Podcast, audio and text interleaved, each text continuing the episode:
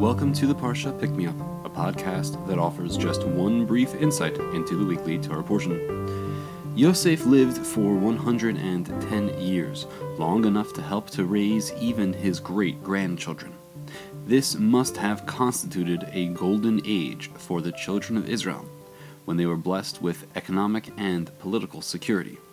However, this state of affairs would not continue. Vayakam melech chadash al Mitzrayim, asher lo yada et Yosef. A new king arose over Egypt who did not know Yosef. The old king knew Yosef, the powerful and influential viceroy who saw Egypt through a difficult time. The new king not only does not appreciate what Yosef has done for his people, but he suspects the children of Israel, worrying that they might escape Egypt and pose a military threat. Thus began the enslavement of our people. Famously, the sages Rav and Shmuel argued with one another over whether or not the verse literally refers to a new king. As Rashi writes, one said that he was really a new king. The other said that it was the same king, but he made new edicts.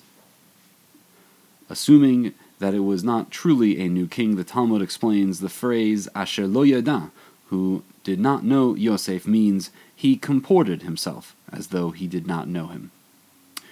Rav and Shmuel refer to two different types of ignorance the ignorance of never having known, and the ignorance which has been induced, affected, or created by choice. No one can escape the ignorance of never having known. We are not born knowing what makes a good friend, father, or mother. We must learn Jewish law, customs, values, and practices. We need schooling in math and history, and we need to make all sorts of mistakes in order to gain essential experiences in all sorts of areas in our lives. No one can blame us for this. If teenagers don't know very much, it is because they haven't had time to learn very much. Induced or affected ignorance presents more of a moral problem. It is possible f- to forget how to be a good friend. It's possible we knew once, but then we let our best practices lapse. We eventually grew out of shape in this manner, just as we could lose the ability to run as far and as quickly as we once did.